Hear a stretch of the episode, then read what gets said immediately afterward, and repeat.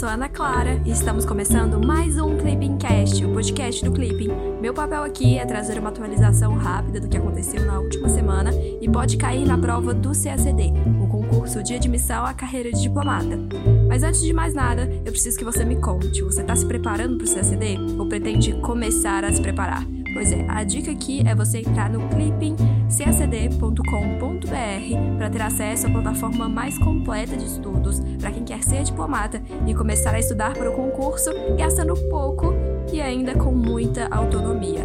Espero lá, viu? E claro, Romeu, conta pra gente o que aconteceu nessa semana. E Ana, olá pessoal, tudo bem? Meu nome é Romeu e eu tô aqui para ajudar a Ana neste Clippingcast. O episódio dessa semana vai ser um pouquinho mais curto que o normal.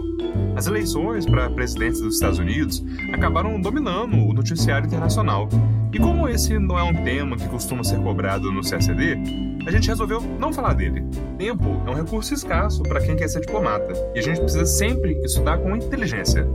Mas assim mesmo, se você estava em coma e acordou agora, é bom lembrar que Joe Biden foi eleito presidente dos Estados Unidos. Beleza, então, passando para o conteúdo do episódio mesmo. Hoje a gente vai falar sobre a denúncia norte-americana do Acordo de Paris, sobre atos de terrorismo na Áustria e na França, bem como sobre a atuação das Forças Armadas Brasileiras na Amazônia.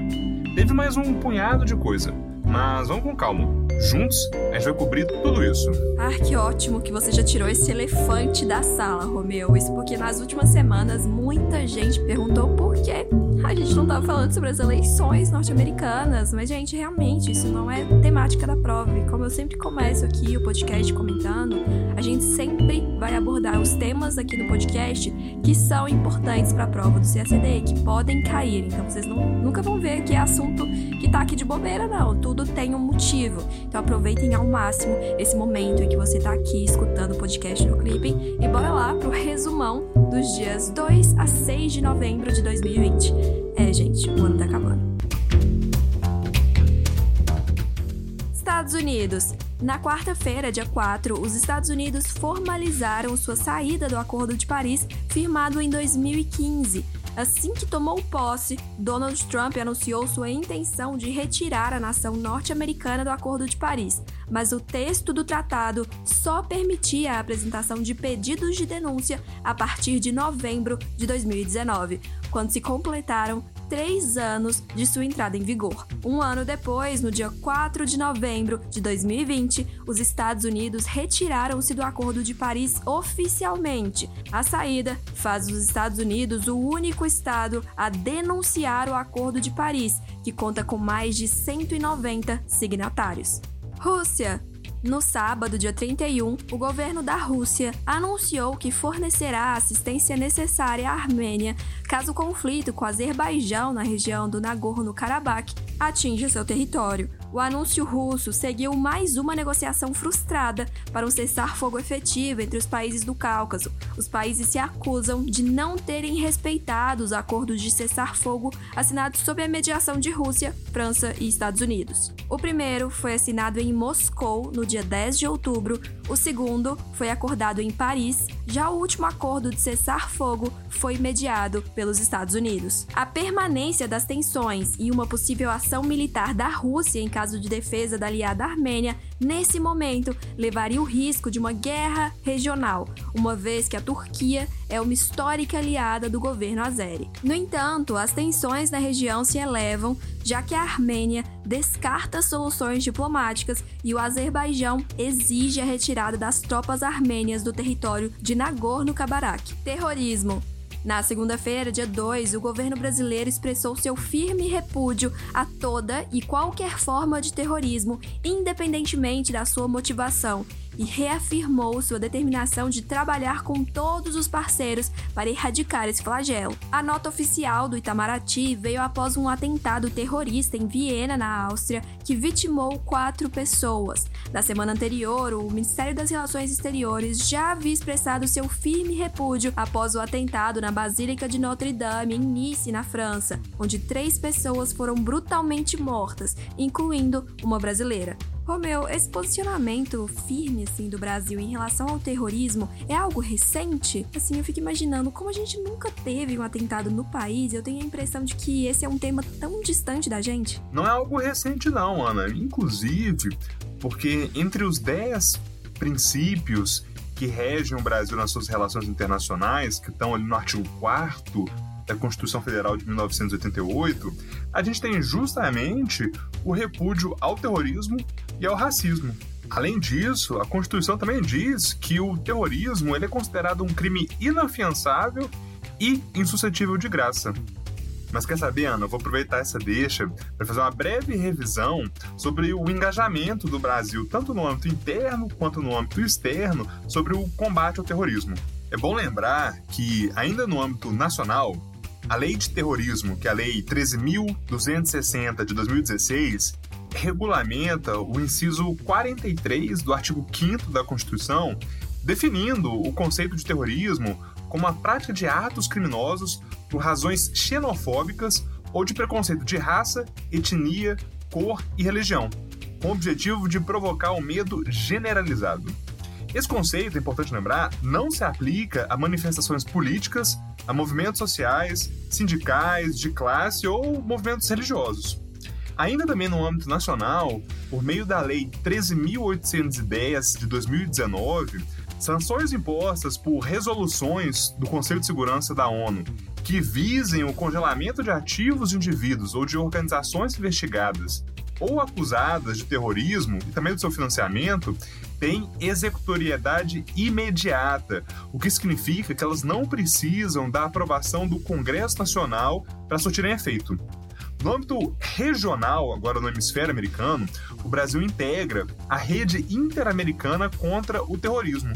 E desde 2019, o Brasil também passou a participar plenamente da Conferência Ministerial Hemisférica de Luta contra o Terrorismo.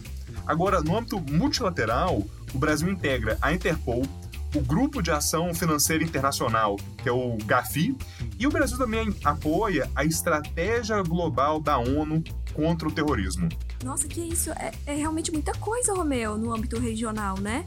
Eu lembrava apenas de uma, que era a Convenção Interamericana contra o Terrorismo, eu preciso confessar isso.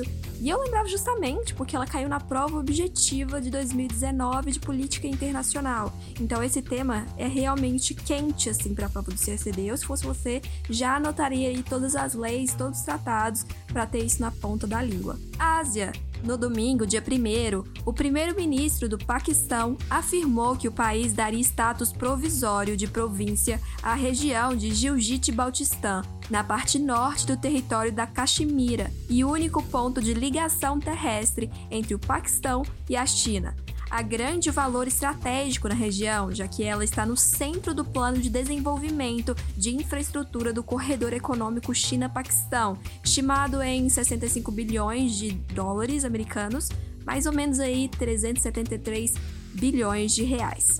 A medida foi evidentemente condenada pela Índia, que também reivindica o território. Os dois países controlam partes da Caxemira que é dividida entre eles por uma linha de controle estabelecida pelas Nações Unidas. Romeu, conta pra gente o que foi essa polêmica da Índia na Caxemira. Lembro que a gente já repercutiu isso aqui no Clipping Cast no ano passado, mas tem tempo já, então vamos relembrar esse momento. Nossa, Ana, ainda bem que eu dei uma estudada nesse tema antes de gravar o podcast, porque quando eu vi que estava na pauta, eu tive essa mesma impressão, eu não lembrava direito o que, que tinha acontecido, tive que voltar no meu caderno. Mas enfim, vamos lá. O que é bom a gente lembrar é o seguinte: em agosto de 2019, no ano passado, o governo da Índia aprovou uma lei que revogou a autonomia do estado da Caxemira indiana, transformando ela em um território. Dessa forma, a região, que gozava de alto grau de autonomia política e legislativa, passou a estar sob controle total do governo federal. É como se, de uma hora para outra, o governo federal do Brasil decidisse que Minas Gerais não teria autonomia alguma e passaria a se tornar território federal. Seria uma situação, no mínimo, polêmica, né? E justamente por isso, o Paquistão, em resposta, naquela época, anunciou a expulsão do embaixador indiano em Islamabad, capital do país, e também a suspensão do comércio bilateral com a Índia. É bom lembrar também que, durante o governo de Narendra Modi, a relação entre as duas nações, Índia e Paquistão, se deteriorou bastante, de modo que as tentativas de coexistência entre os dois países foram paulatinamente sendo substituídas pela retomada de tensões. Em 2019, inclusive, houve uma série de incidentes fronteiriços e, pela primeira vez desde a década de 1970, a Índia realizou um ataque militar em território paquistanês. E por que eu estou falando do Paquistão? Porque Índia e Paquistão disputam territórios nessa região da Caxemira. Por isso a gente tem a Caxemira indiana e uma parte da Caxemira que está no Paquistão. Porra, meu, tinha me esquecido até que o Paquistão também estava envolvido nisso tudo. É bom lembrar também que essa disputa pela Caxemira tem um componente étnico-religioso muito importante aqui. Porque a maior parte da população que habita a região em território indiano é muçulmana, sendo que a Índia é majoritariamente hindu, né? Então agora vamos falar sobre o meio ambiente. Na quarta-feira, dia 4, o presidente Jair Bolsonaro assinou o decreto que prorroga até abril de 2021 o emprego das Forças Armadas na Amazônia em ações para a garantia da lei e da ordem, GLO. As ações dos militares são concentradas na faixa de fronteira, nas terras indígenas, nas unidades federais de conservação ambiental e em outras áreas federais dos estados da Amazônia Legal Inicialmente, os militares atuariam no período de 11 de maio a 10 de junho, mas o decreto já foi prorrogado duas vezes. Ana, rapidinho, antes de você passar para frente, eu só queria fazer um breve adendo sobre o conceito de Amazônia Legal que você comentou. Esse é um conceito que tem origens lá no Plano de Valorização da Amazônia, previsto na Constituição de 1946. Naquele momento, conceito de Amazônia Legal foi definido como área apta a receber recursos federais previstos na Constituição para a ocupação e para a integração do bioma amazônico. O plano acabou voltando a ser discutido com a criação, em 1953, da Superintendência do Plano de Valorização Econômica da Amazônia, que foi criada por Getúlio Vargas. Naquele momento, o objetivo era promover o desenvolvimento da produção agropecuária e também da integração da região amazônica à economia nacional. E essa ideia de integração dos vazios territoriais foi retomada pela Doutrina de Segurança Nacional de Goberi de Couto Silva. E, em 1966, durante o governo Castelo Branco, a superintendência do Plano de Valorização Econômica da Amazônia, que tinha sido criado no governo de Vargas, foi substituída pela Superintendência do Desenvolvimento da Amazônia, a Sudam.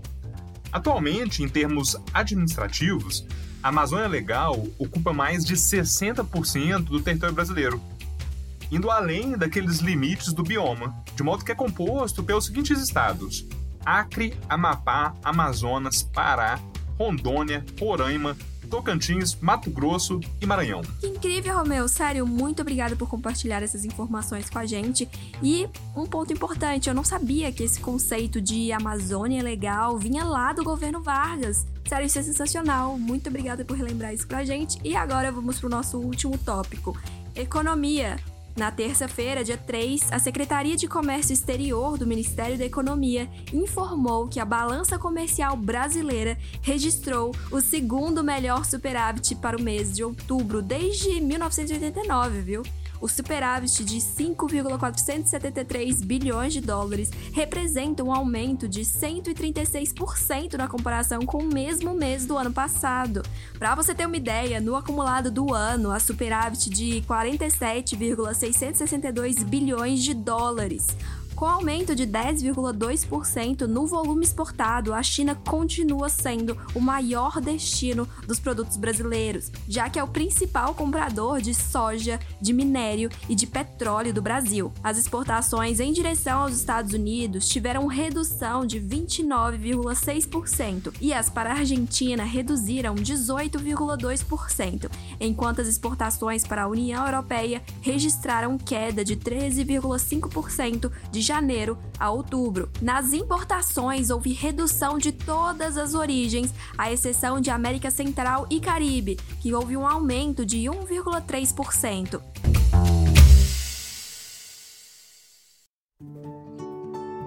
Chegamos ao fim do Clipping Cast com o resumão da semana dos dias 2 a 6 de novembro de 2020. Agora chegou a sua vez, viu? Manda o seu feedback sobre o conteúdo do podcast pelo nosso Instagram, o arroba clipping__csd. Além disso, vale compartilhar nas suas redes sociais a sua rotina de estudos no Clipping. A gente adora acompanhar tudo, viu? Até semana que vem. Tchau, tchau!